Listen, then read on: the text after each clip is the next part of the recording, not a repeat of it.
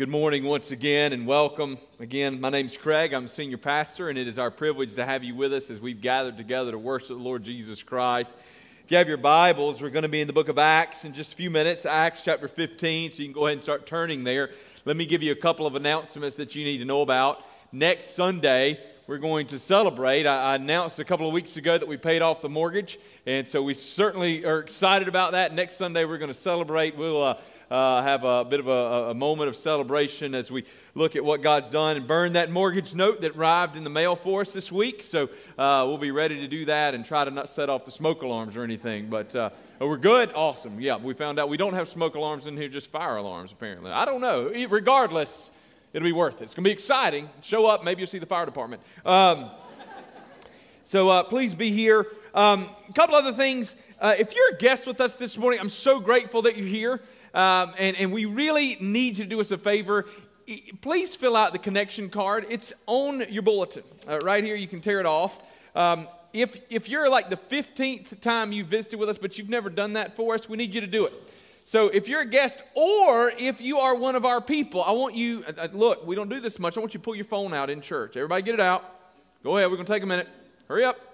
Come on. Look at that. Our teenagers are lamenting. Good job, guys. They knew where theirs were. Okay, pull it out. All right, now, some of you are going to be able to pull this off, and some of you are going to struggle. But for a lot of you, if you'll turn the camera on on your phone, like I did, and then on the back side of your worship folder, if you'll point it at that little QR code, crazy things happen if you have an iPhone. Now, some of you that, are, that use droids are struggling, and that's why you shouldn't have one. Um, but if you point at it, right, it pops up and it, it gives you a chance to go to malvernhill.org. So you click on it, click, good job. Some of y'all are not following instructions. Well, you failed kindergarten, didn't you? Um, so here's what happens when you click on that there's a lot of things. One of those is an online connection card. So if you're a guest with us and you've never filled it out, you don't have to tear it off. You can fill it out online. And right now, nobody's going to think you're texting in church. Just fill it out. Okay, I, would like to drop you a letter in the mail. We want to know you were here, so do that for us. It helps us out a ton. But here's the reason that those of you who are not guests pulled out your phones today it's because we need you. Now, something awesome just happened, and most of you didn't miss it, but some of you have gotten so used to it, you don't appreciate how awesome it was. Baptism, yes, but then after baptism, we saw like 400 children walk out of our sanctuary. Isn't that cool? That's great, right? How many of y'all, when you tell somebody about our church, you tell people about how many children and young people there are? Raise your hand. Put them up. Good, good. How many? You don't have to put your hand up. How many of y'all who are bragging about how many children and young people we have are stepping up to the plate and helping serve those children and young people? Right? We're going to get to the sermon in a minute, but let me tell you something. In the next three months, we're going to have 14 babies in our nursery. Okay? Yay! They keep getting born, right? It's awesome. They keep getting born. We've got, you, there's some of them in the sanctuary right now, mamas ain't letting them out of their arms yet. Okay? Part of the reason is because there's just not enough people to rock babies in the nursery right now. We have a lot of needs in our children's ministry. Not because we don't have a lot of people serving, but because you saw we have a whole church that leaves on Sunday mornings, right? So I took you to the volunteer form. If you're a member here, that also gets emailed out to you every Friday in your members' newsletter. Please open that email. There's a little link. Some of y'all that say, I didn't know what was happening, it's because you didn't read the email. I'm going to wear a shirt one day that says it's in the bulletin or it was in the email, all right? Um, it's a little pastor's joke, but we, we say it all the time. Okay, look, I just need you. We, before we leave here, I need to pick up eight or 10 more volunteers in our children's ministry today. So fill out that online form and somebody will contact you. If you would rather speak to a person, that's fine. Erin Taylor is sitting in the front. She's wearing a white wool coat. And after service, she's going to be right up here and she would love to talk with any of you. What do you need to do to serve in our children's ministry? You have to be a member of our church. You have to pass a background check. Those are the two things that we need. All right? I need eight or 10 of you to step up. And I need to be honest. I need some of y'all that are above the age of 45 to step up. I've got enough 14 year olds right now, and if a 14 year old can do it, then a 65 year old can do it. So I need y'all to step up. We need this, okay? All right, awesome. Acts chapter 15. You there? The sermon's going to be worse than that, so. All right, Acts 15, beginning in verse 22. I'm going to ask you if you would stand with me in honor of God's word. The Bible says this. Now, we've been going through the book of Acts for a number of months now. We took a break at Christmas in January, picked back up in February. Pastor Kevin preached last week and talked about the changing church and how we've got to step outside of our ministry boxes. And we kind of pick up on the end of the Jerusalem Council. So, if you remember last week, we looked at how they met and they came to some conclusions. Today, what we're seeing is how they put those conclusions into action. So, we begin in verse 22. Then it seemed good to the apostles and to the elders with the whole church to choose men from among them and send them to Antioch with Paul and Barnabas. They sent Judas, called Barsabbas, and Silas, leading men among the brothers, with the following letter. The brothers, both the apostles and the elders, to the brothers who are of the Gentiles in Antioch and Syria and Cilicia, greetings. Since we have heard that some persons have gone out from us and troubled you with words unsettling to your minds, although we gave them no instructions, it has seemed good to us, having come to one accord, to choose men and send them to you with our beloved Barnabas and Paul, men who have risked their lives for the name of our Lord Jesus Christ. We have therefore sent Judas and Silas, who themselves will tell you the same things by words of mouth. For it seemed good to the Holy Spirit and to us to lay on you no greater burden than these requirements that you abstain from what has been sacrificed to idols, and from blood, and from what has been strangled, and from sexual immorality. If you keep yourselves from these, you will do well. Farewell. So when they were sent off, they, were down to, they went down to Antioch, and having gathered the congregation together, they delivered the letter. And when they read it, they rejoiced because of its encouragement. And Judas and Silas, who were themselves prophets, encouraged and strengthened the brothers with many words. And after they had spent some time, they were sent off in peace by the brothers, but those who had sent them, excuse me, to those who had sent them. But Paul and Barnabas remained in Antioch, teaching and preaching the word of the Lord with many others also. Let's pray together. Father God, I thank you for this church and for this word. I pray that it would be just alive in our hearts today, that it would sear our consciences and change us. In Jesus' name, amen. How far will you go? That's not what's exactly written in your, in your, in your study guide, but I sort of made an adjustment this morning. The question we're going to wrestle with is how far will you go? How far are you willing to go? When we find ourselves here in Jerusalem, or, or, at the Jerusalem Council, it's important for us to remember that the reason that the council was convened is because there were some people that were very uncomfortable with what was taking place in this new church, in this new work of God. And as this new work of God took place and went down, there were people that had gone out from the church and started really bringing some degree of persecution. This is what you have to do if you're going to be a real believer. You, you can't just sort of go about it on your own way. This is, you got to play by our rules. And so, Pastor Kevin talked last week about legalism, how legalism takes root when we decide that this is what it has to look like, and we don't give freedom to the Holy Spirit of God to move and to work. When we lose sight of the fact that God might work outside of our constraints, that God may work outside of our expectations, when we lose sight of the fact that God is bigger than we are. How many of you know how big God is? Don't say yes because you don't. That was one of our life group questions, though, though, this morning, was that when we first get saved, we don't really appreciate how big God is, but over time, we sort of grow in our understanding as we sort of fall into who God is. I shared with my life group this morning one of the, the most amazing things for me as a young person to appreciate how big God was was for somebody, I was angry at the Lord because of something that took place in my life, something that I experienced. I was so mad. And I had a pastor that said, Have you told the Lord about it? And I said, Well, I can't tell him that. I ought to tell him he's, I'm, I'm mad. And his, his response was, He's big enough to hear it. Y'all, that was transformational for me. I appreciated how big God is, or at least had a, a greater appreciation, right? And as a father, I have a greater appreciation for that because I would much rather my children look at me and say, I'm mad at you and these are the reasons, than to just sort of pretend like everything's okay and us live in this weird conflict, right? We want to know. I want to know why you're upset. We find ourselves in this situation with the Jerusalem church. and with the apostles, with the early church, they're trying to appreciate and understand just how big God's grace is. How wide is his salvation, and how wide is it going to impact the world around them? And so they have a meeting. And in this meeting, they come to a conclusion. And we saw that just last week. And the conclusion, beginning in verse 20 of Acts chapter 15, is that they should write to them to abstain from the things polluted by idols, and from sexual immorality, and from what has been strangled, and from blood. From ancient generations, Moses has had in every city those who proclaim him, for he's read in Sabbath and synagogues. And Pastor Kevin pointed out that what he's really calling, what they're calling on these Gentile believers to do, is to turn from, abandon their old religious practices, and instead to give their lives fully to Christ. This morning, we find ourselves in a situation where the council has convened, they've come to their conclusions, and now it's upon them, it's, it's incumbent upon them, it's a requirement for them to take their conclusions and to communicate them with the church in Antioch and beyond.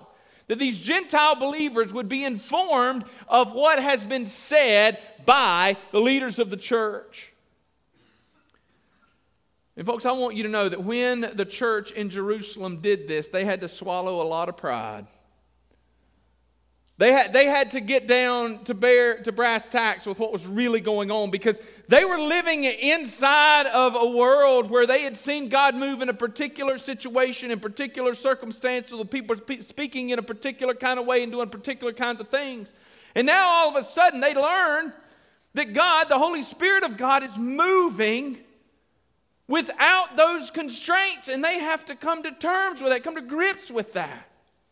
And so that's what they've done, and as a result, they sent a letter. But they didn't just write a letter. The Bible teaches us that they actually took some of the leading men in the church. That's some of the leading people in their church, and they led them, they allowed them, they encouraged them, they sent them with the letter. They sent them with the letter because they understood that their words mattered, but their actions also mattered. And so this morning, we're going to see three things that we can pick up from this passage of Scripture. As you wrestle with how far you're willing to go, we're going to see just how far the church in Jerusalem went and what it is that you have the opportunity to do as we see God continue to move right here at Malvern Hill. The first thing is that actions matter. Actions matter. The council met to consider all that was happening under the ministry of Paul and his companions, but they didn't just send a simple letter. I just mentioned that a minute ago. They didn't just send a letter. The Bible says that they drafted a letter. They sent it with Paul and with Barnabas, but they also sent two leading men from the church in Jerusalem. Why? Because they understood that actions matter. Our actions scream. Jesus gave a parable in Matthew chapter 21. He says, What do you think? A man had two sons. And he went to the first and he said, Son, go and work in the vineyard today. And the son said, No, I will not. But afterward, he changed his mind and went. And he went to the other son and he said the same. And he answered, I, I go, sir, but did not go. Which of the two did the will of his father? He asked this to the Pharisees, and the Pharisees answered. They said, Well, the first did. Jesus said, Truly, that is right. But then he goes on to warn. He says, Tax collectors and the prostitutes go into the kingdom of God before you. For John came to you in the way of righteousness, and you did not believe him, but the tax collectors and the prostitutes believed him. And even when you saw it, you did not afterward change your minds and believe in him. Actions matter. Jesus is looking at this group of Pharisees, and he's saying, You've got all the right words, but you've got all the wrong actions. You claim to be followers of the Lord, but your life doesn't reflect that. And our actions matter for who, who we are and what we do. Our actions matter for how it is that we communicate the gospel. Our actions matter for how it is that we spread the love of Christ to the world around us. Well, I, I want you to know this morning that people know you care when you show up. People know you care when you show up. We've got, we've got a, a young, young boy in our church who's in a hospital down in Charleston, had some surgery this week. I drove down. The reason I drove down is because I wanted to put my arm around that mom and daddy and tell them I loved them. I wanted to pray with them. I could send them a text message. I could call them on the phone. I could send them a letter. I could Zoom conference with them. I could do anything I want. But what I needed to do is to get in my truck and drive two and a half hours and put my arm around those people and say, I love you and your church loves you. Did I really want to drive two and a half hours? No. Not any more than any of the rest of y'all do, right? But there's a responsibility that we have that if we want people to know that we love them, we just have to show up. There's a reason that when Christmas comes around, we go to see Mama at Christmas. We don't just send her a card, we go see her. We want her to know that she matters and our actions matter. So I've already mentioned this morning, we brag on our children's ministry as we should. We brag on what God's doing here among our young people as we should. But, folks, are we willing to step up and actually serve there? Because when we serve, what we say is not just, hey, that's a cool thing that happens. We say, that's a thing that I'm willing to invest in. That's the thing that matters in my life. I'm willing to do something right there. Our actions matter. You talk about people needing the gospel, but do you show up? Do you show up? You hear us make a, make a plea for a mission trip. Do you show up for the, the information meeting and see if maybe that's something you can do? Are you willing to show up and, and share the gospel with somebody? Are, are you willing to be there? Our actions matter, and people know you care when you show up. Folks, talk, text, and social media updates are cheap. Actions are costly, but they count. And they count precisely because they cost, right? It costs you time to schedule a meeting with me and to show up in that meeting. And those meetings matter because we set aside the time to show up and do it, right? As opposed to just dropping a text message that says, Hey, I'm thinking about you, I'll talk to you sometime later on. Somebody has a birthday party, they invite you to the birthday party, you respond with a text message, thanks, but no thanks. That doesn't mean nearly as much as showing up. It doesn't mean, even if you text them a happy birthday, that still doesn't mean nearly as much as showing up with a cake. I'll let y'all know what kind mine is. My birthday's another year away, but I mean, I'm just saying if y'all want to show up with a cake, I'll eat it. Truthfully, if you show up with a cake without my birthday, I'm okay with that too. But we've got to do more than talk. The apostles went. Don't miss that. They could have just sent a letter. But they didn't. They sent a letter and they hand delivered the letter. This is one of those soft skills that are important for us in ministry, right? We, we, we can check all the boxes, but sometimes the box that needs to be checked the most is the one that wasn't even on the paper. It's just knowing the best thing to do, it's just showing up because it's the right thing to do. But, but I, I want to point out something here. This, this is actually pretty awesome. So, um, verse 24 says, Since we have heard that some persons have gone out from us and troubled you with words unsettling your minds, although we gave them no instructions, it has seemed good to us, having come to one accord, to choose men and send them to you with our beloved Barnabas and Paul. Look at verse 24 again. Somebody went and did something and said something they shouldn't have said, although we gave them no instructions. Adam walked in with a quote the other day. I don't even know where he got it from. He said, Pride never loses. Proud people never lose. They at least never admit that they lose. They lose, they're just never willing to acknowledge it. Oftentimes they lose far more than they, than they know that they're losing because they're unwilling to look in the mirror and be honest about it. Jesus gave uh, uh, an illustration to his disciples about paying a, tax in the temple that he didn't know. Some of you have heard me tell that story. Sometimes we have to pay the tax that we don't know in life. Jesus paid the temple tax even though he didn't know the temple tax. He was the son, he didn't know anything. He was welcome there for free, but he paid it anyway. He said, For what? So as not to give offense. Notice, these apostles that went had done nothing wrong.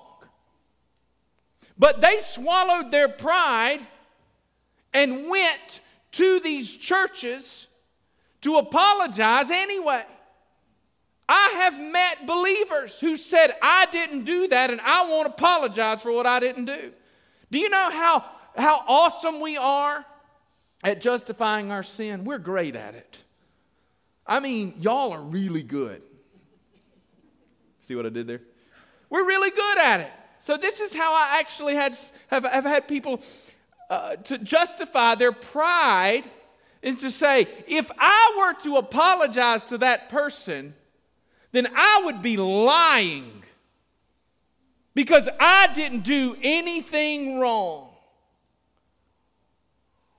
Some of y'all have said those words before, haven't you? Look at how these men apologized. They said, We didn't send them to do this, but you were troubled. And because you were troubled, we are here. Because as believers, our responsibility is to bear the burdens of our brothers and sisters in Christ. And our actions matter. Y'all, there are times in our lives when we just need to extend an olive branch, even if we weren't wrong. Sometimes the most humble thing that we can do is just shut our mouths and take it. Jesus did that on our behalf. That's right. Was Jesus lying when he hung on the cross and said, These are my sins for these people? There are times when we need to take the burdens from others as best we can and to meet them where they are. But we got to swallow our pride to be able to do that. We have to swallow our pride. God doesn't use prideful people. I'm tempted to say that God can't use prideful people, but I want to I want to not go that far because here's the thing if God wants to use you, he might break you in half and then use you. So just be real careful, okay? All right? Actions matter. That's the first thing this morning. Your actions matter. It's not just about your words, you got to do something. So that's the first. But the second thing this morning is we see that words matter. The council didn't just send some people, they sent people with a specific task and a specific message. Some of you have the actions. You love people really well. I mean, honestly, I'm going to tell you when people visit our church, I get to speak to them, and you know what they say? They say, We felt so welcome. I had somebody call me just a few weeks ago and said, Craig, I visited your church. He said, I couldn't believe, my wife and I could not believe how welcomed we were made to feel while we were there. We lost count of how many people welcomed us and thanked us for being there. That, that's, that's what you guys do. Please don't stop. That's excellent. And some of y'all do that in the community. You do all those other things, but we can't just have the actions. You can't just serve people well and love people well. You've got to use the words.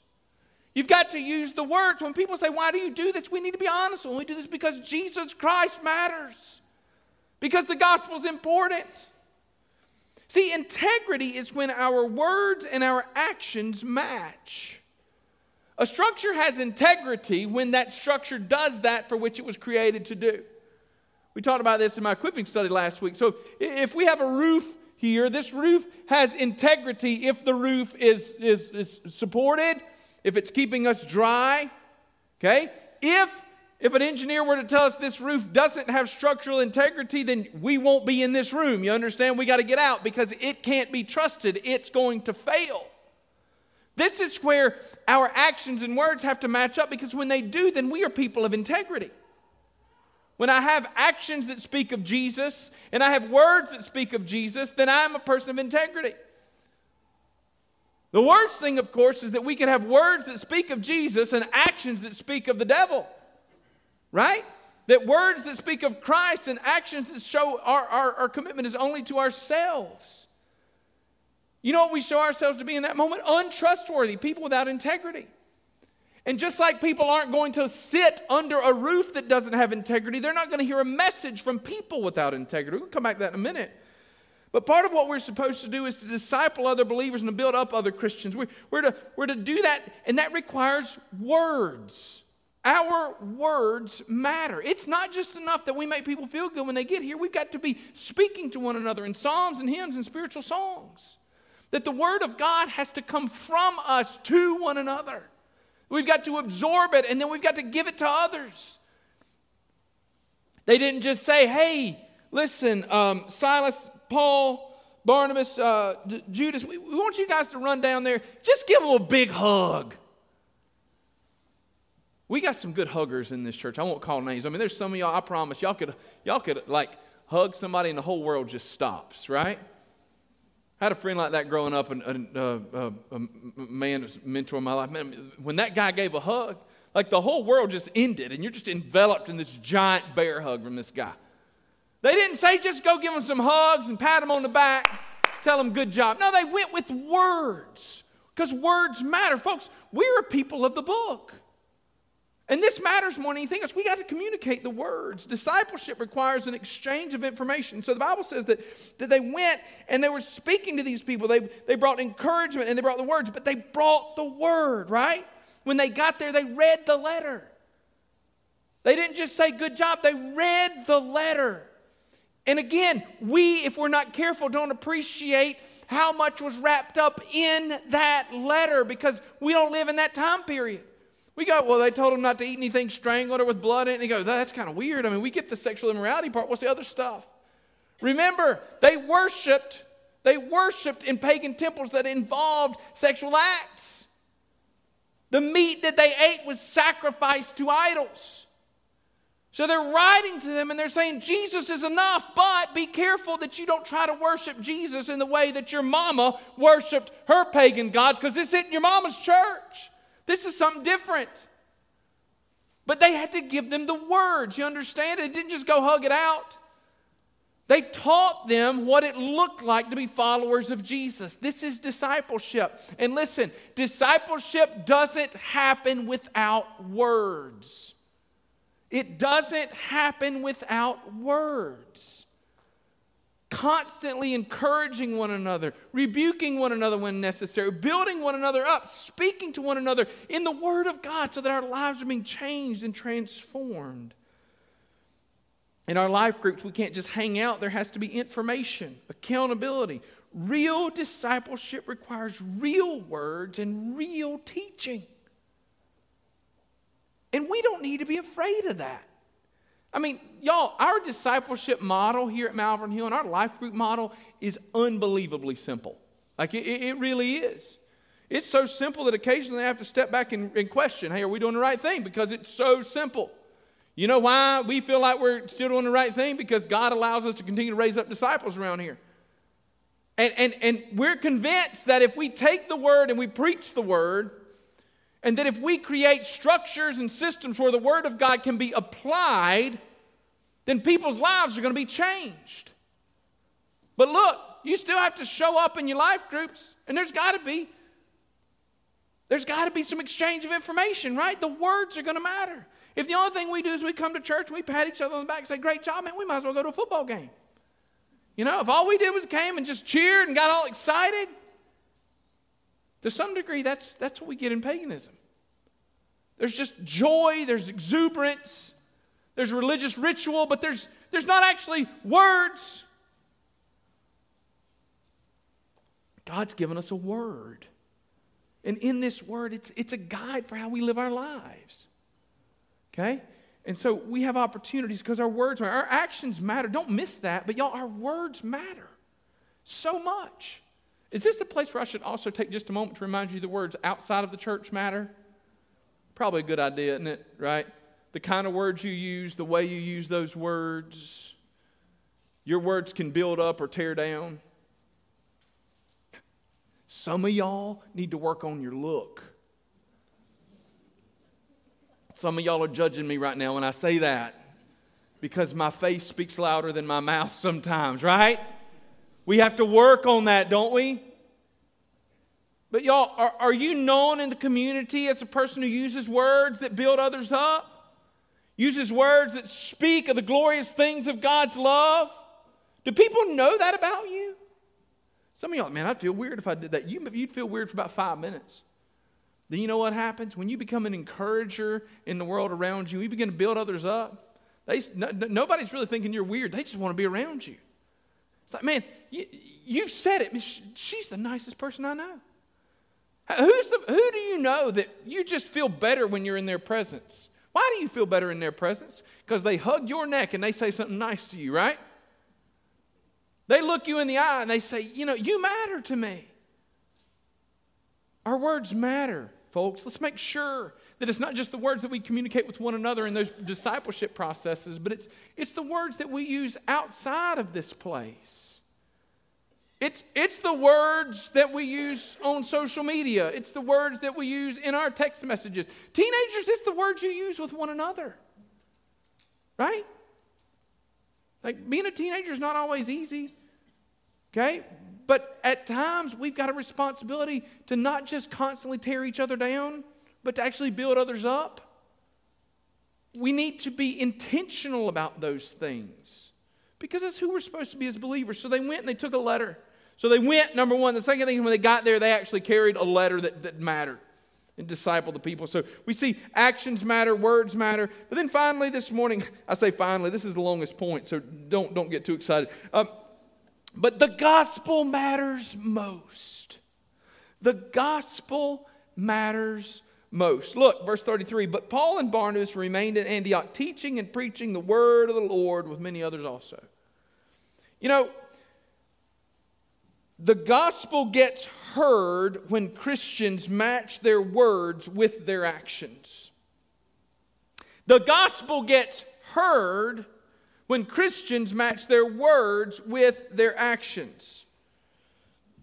Remember, people are deciding whether they're going to believe the gospel based on your life. Your gospel presentation is not nearly as important as the life that you're living. You might not like that. Do you know why you don't like that? Because it's a lot easier to memorize a good gospel presentation than it is to live 24 7 to honor the Lord Jesus Christ. Some of y'all are so terrified that if you share the gospel, you can get sort of confused and mixed up, and you might not have the answer to a question. Y'all, let me tell you something. Sharing the gospel of Jesus Christ is going to be okay. Folks are willing for you to make a few mistakes along the way. They can handle it if you don't have all the answers, if what they see is a changed life in front of them. Are you living for Christ? Now, now hold on. Time out just one second. Some of y'all are going, well, when I start living better for Jesus, I'll start sharing the gospel. Wrong answer. Okay? Start preaching the gospel to yourself. Seriously. Start sharing the gospel. You know what begins to happen? Some of you aren't sharing the gospel because you know what's going to happen. When you start telling somebody about Jesus, they're looking at the way you live your life and you're terrified because you don't really want to see that life change. We got some folks that attend here. Some of you I pray for by name. And I know you've not taken that next step, in your relationship with Jesus because deep down inside you know that when you do, your whole life is going to get messed up.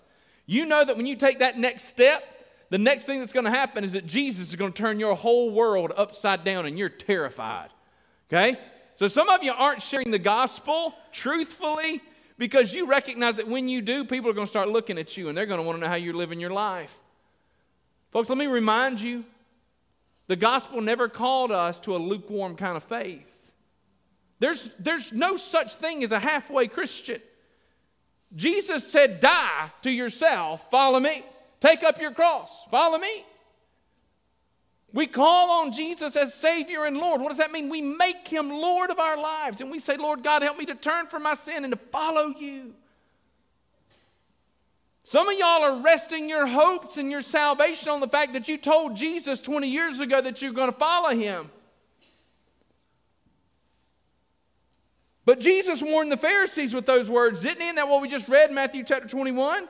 What do you think? A man had two sons, and he went to the first and said, Son, go and work in the vineyard today. And he, he answered, I will not. But after he changed his mind, some of you know what it's like to have rejected Jesus, but to have changed your mind and turned and followed him.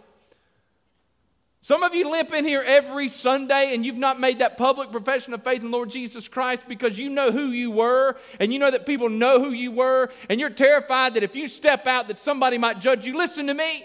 Jesus wants to know where you are today, not where you were last Sunday or last Saturday or last week or last month or last year. He wants you at the foot of the cross today. Don't allow your past to handcuff you from your future with Jesus. So that's the first thing. But the second thing, watch. The, the other son answered and said, I'm going to handle it. I'm going to go, sir. But he didn't. Some of you said to Jesus 20 years ago that I'll go, but you never took another step. You responded to Jesus with words, but you never gave your life to Christ. And today, today, the prostitutes and the tax collectors are going into the kingdom of God, and you're still living on a lie. Beware. One of the hardest things for me to do is to preach and to give gospel warnings and to see people look at me with lack of care and concern. It terrifies me. Because there are some folks who are more concerned with making certain that they're seen in church than they are with making certain that one day they'll be seen in God's kingdom. There are some of you that, if you were really honest with yourselves, you're living in sin, but showing up in church every Sunday morning and lying to the world, and you're just like this son. Lord, I'll go. But you haven't shown up. You're living in sin. You're living in sexual promiscuity. You're cheating on your spouse. You're lying. You're stealing. and you're still showing up on Sunday morning, it's going to be okay. Listen, some of you need to come today and turn from your sin and turn to Jesus, please, before it's too late. This is not an academic exercise. This is a plea for heart change and for salvation because the gospel matters most. Paul didn't go and keep preaching the gospel just because he wanted to tickle people's ears. It's because he wanted to see these Gentile believers won from their lost state and brought into the kingdom of God. And I stand before you on Sunday mornings not to grow a church, not to please listeners. I stand before you begging, just as one beggar to another, come to Jesus Christ. Some of you have not come to Christ because you're clinging to your pride and you know that to step out of that pew on a Sunday morning and to bow before the Lord Jesus Christ is to lose your pride. But I'm telling you, pride will not enter the kingdom of God. Some of you are choosing to win in this life, and in so doing, you're choosing to lose your everlasting soul.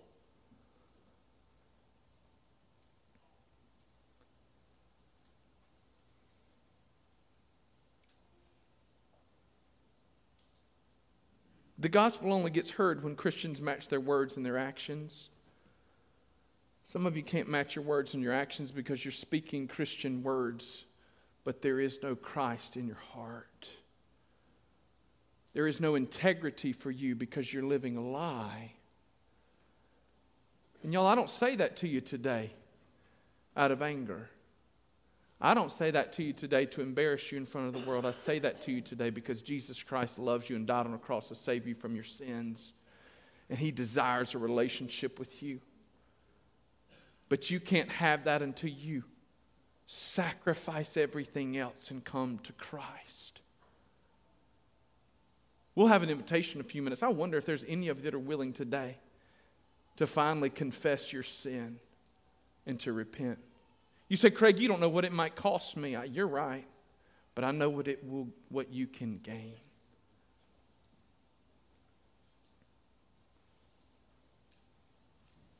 Side note, if you're worried about what it will cost you, let me just remind you the lie that you're living is going to eventually run out and it's going to cost you anyway. The question is whether or not you're willing to cash out that lie and have Jesus or you want to ride that line, hold on to Satan's promises. The gospel matters most. The gospel only gets heard when people are present to hear it. This matters for inviting people to church, for making room in worship and in life groups. That's why we continue to multiply our life groups. You know, one of the biggest challenges we had as a church 10 years or so ago was, was committing to more and more life groups. If you're not a part of a life group, listen to me. If you're not a part of a life group, you got, you got to get into one. Matter of fact, Aaron will be standing up here to take volunteers. Pastor Kevin, will you stand up here this morning? If you're not involved in a life group, come see Pastor Kevin this morning. He's going to help you find one. You say, Craig, do I really need one? You do. There's too many people here, you don't know them all. You're going to fall through the cracks if you're not a part of a life group. You're not going to be growing in Christ if you're not a part of a life group. You say, I'm a little uncomfortable. I know what that looks like. Okay, come talk to Pastor Kevin. He's uncomfortable too. Okay? Listen, if, if you're sitting out there this morning you're involved in a life group here, you see somebody sitting around, you're not sure if they're plugged into a life group. How about just how about just be a big boy, put on your big boy pants and say, hey, my name's Craig. I, I, don't, I don't really know you. I'm not sure if you've visited with us before, but if you don't have a life group, I'd love for you to come and, and visit my life group with me. We got to get people plugged in. We got to we got to have more. But but why do we have to keep having more? Our life group attendance, our average increased by 16 from January to February. That's a whole life group. That's a whole life group. We got to have another one. Some of you that are just listening in life groups have got to get off the sidelines and jump in. We got to have some people that step up and say, I'm ready, to, I'm willing to lead. I'm ready, ready to learn. But it only, it only gets heard when people are present to hear it. This is why I'm announcing the need for children's workers today. This is why I'm still talking about it right now. Because there are people who need to hear the gospel of Jesus Christ, but who might not be here if they don't feel like it's a safe place for their kids. We got to have enough people to rock babies and teach children. We got to have it, right? And if I got to guilt you into it, I will. But I shouldn't because the gospel matters enough for us to do little hard things so that great things can take place. People can only be here if we create space, and part of creating space is creating healthy, safe environments for kids and teenagers. It's about making sure there's seats for people to sit in. It's about making sure that people are welcome when they come in the door. We've got all those responsibilities. It's about making sure that you're inviting them to show up. Inviting them. The gospel matters most. But the gospel also only gets heard when the gospel is actually preached. Man, right? What? You mean we have to actually use the words? Yes. The actual gospel words? Yes. You've got to actually present it. You say, Craig, I don't think they want to hear it. Okay. Not everybody does, but trust me on this. More people are open than you give credit for. Folks, I am almost never turned down when I ask somebody if I can speak to them about the gospel almost never turned down. When Paul finished, they didn't go on some sort of celebration tour, they got back to preaching the gospel because they got back to the things that matter. Remember, the purpose of the Jerusalem Council was not to establish winners and losers, but to further the gospel. We've got to keep the gospel central and always remember that God's glory and God's gospel are to be our primary motivators. Now, look, we do some things that are sort of in between around here. One Sunday I preach in jeans, one Sunday I preach in a suit. I don't know what I'm wearing today, I forgot, but but why? Like because we got all kind of people that are showing up here. Those things aren't accidental for me, that's on purpose. I want to do everything I can to make sure that folks feel comfortable. Some of y'all couldn't care less if I showed up in jeans and a t-shirt from now on. Some of y'all are thrilled to death every time I show up in a suit and tie. And I know those of you because y'all make sure to tell me how good I look, and I love y'all for it. I love it. Most of y'all are over 60 and you say, Oh, you look so handsome today. And I say, Please tell Angela. Please tell her, you know? Right? We, we, we try, we, we do some things differently. We, we sort of keep, but why? Because the gospel matters enough for us to do some things differently. There's some of you that would, would be a lot more comfortable if I showed up in a suit every Sunday. Some of you more comfortable the music was one way or the other. Some of you probably didn't like the fact that the announcements happened before service this morning instead of in the middle of service. Get used to it, it's going to keep that way. Um, but look, that, that's none of those things are because we're trying to upset people or, or it's because the gospel matters the most, right? There's some things that we do as a church that, that aren't the way I would prefer to do them. And that, that's just the truth. I'm forced as we've grown to lead in ways that I don't necessarily love. Our staff loves to pick on me and make fun of me about this, but see, here's the reality I like y'all, the ones of you I know. But as we grow, watch, hold on. As we grow, there's so many of you that I just don't know. That's required a different mindset, a different shift for me. I got to be okay with the fact that I don't get to care for everybody. I got to be okay with that. Y'all got to be okay with that. We all got to, most of y'all are fine with it. Like, I love y'all. I check, hey, I didn't know you were in the hospital. Is everything okay? Well, I'm fine. My deacon checked on me. I'm good. Y'all are great about that, right? That's wonderful. Good job for our deacons. I'm, I'm still in the background feeling guilty.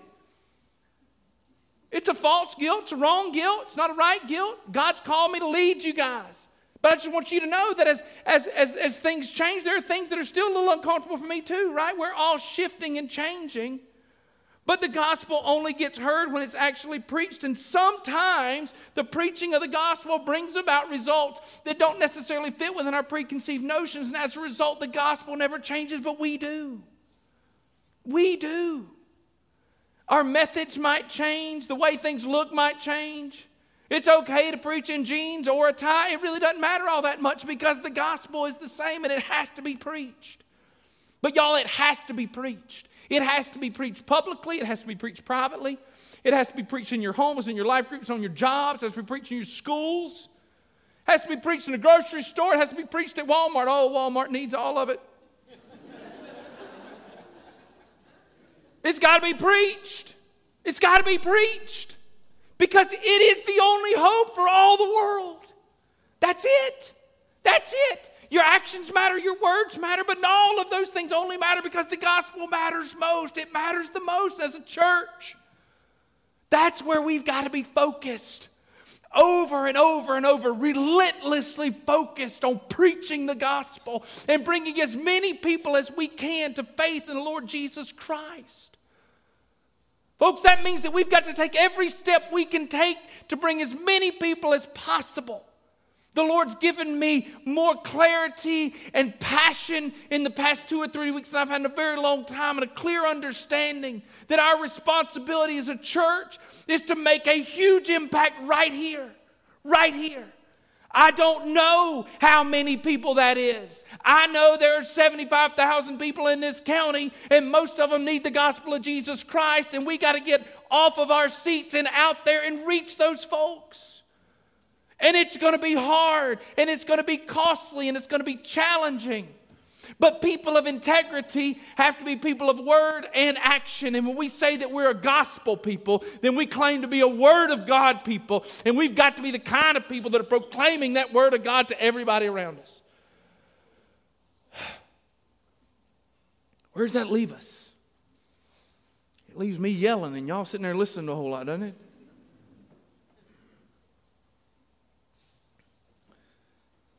Here's the question how comfortable are you willing to be for others to hear the gospel? See, I don't remember. I, it was probably somebody here in the office, so we got, I don't know. I'm, I'm an external processor, which is, if some of y'all have extra time on your hands, email Ginger and let her know because everybody in the office would be happy to have somebody else to come sit in my office sometimes for me just to talk through things with. Um, because I, I, process out loud, and so somebody just be walking down the hall and I, hey, hey, can you come here for a minute? And they're like, yeah, what, what you need? I just sit down. I need to talk through this. And, and by talk through this, I don't actually mean I need an opinion. I, I just need to get it all out, right? And, and they have to listen, and then they go, okay, well, what, what do you want from me? I'm, no, no, no, we got it. We're good now. And they're like, great, you just wasted 27 minutes of my time.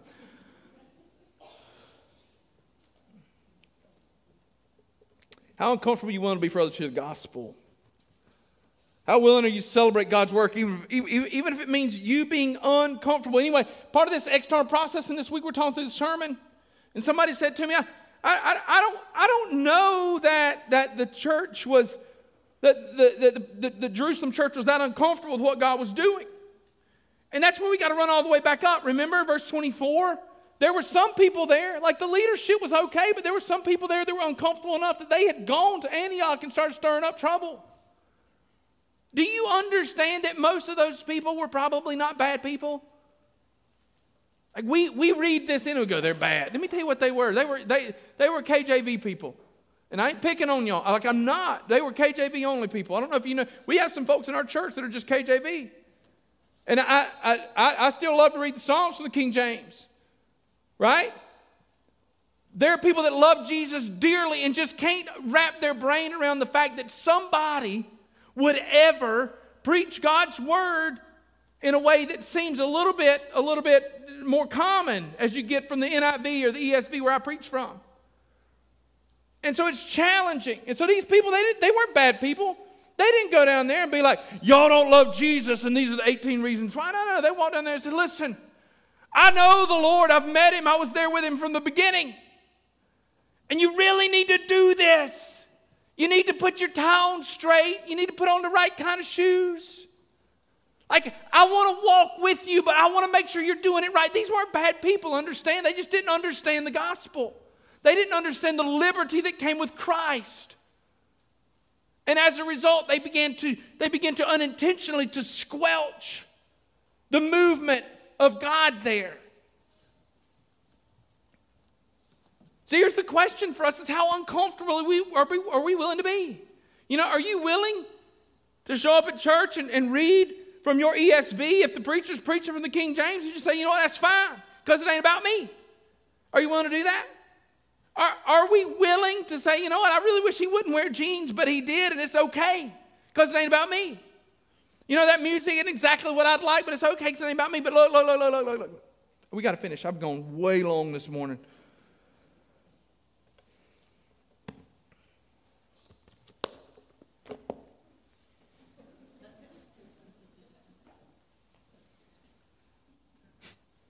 We had one goal this week, which was for me to not go past 11:35. It's way past 11:35.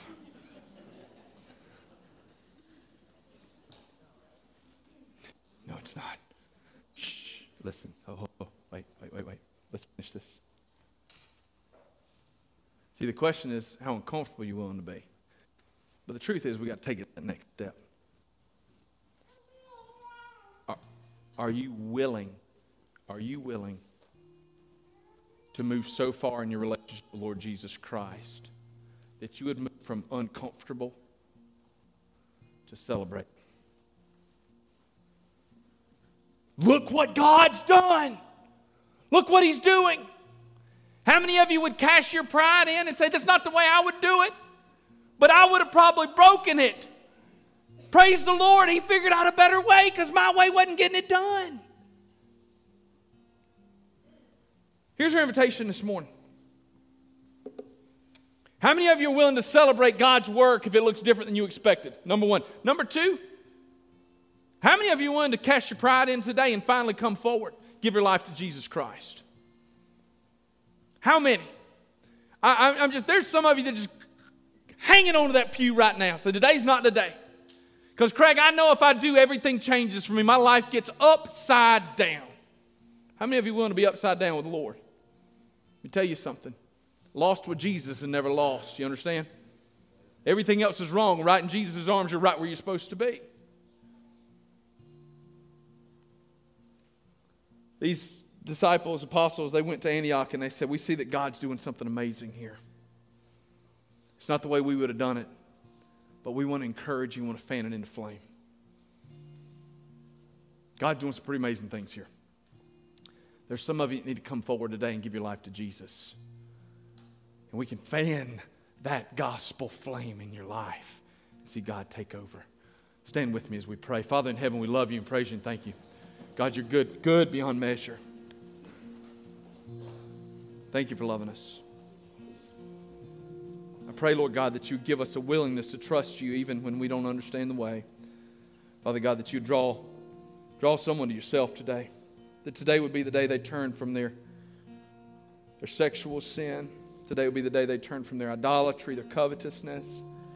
Lord, today maybe is the day that that unfaithful wife repents. That unfaithful husband repents, Father God. Today is the day that we stop worrying about our pride. We trust that the gospel is enough. In Jesus' name, amen. Y'all sing with us. Come as the Lord calls. Don't wait.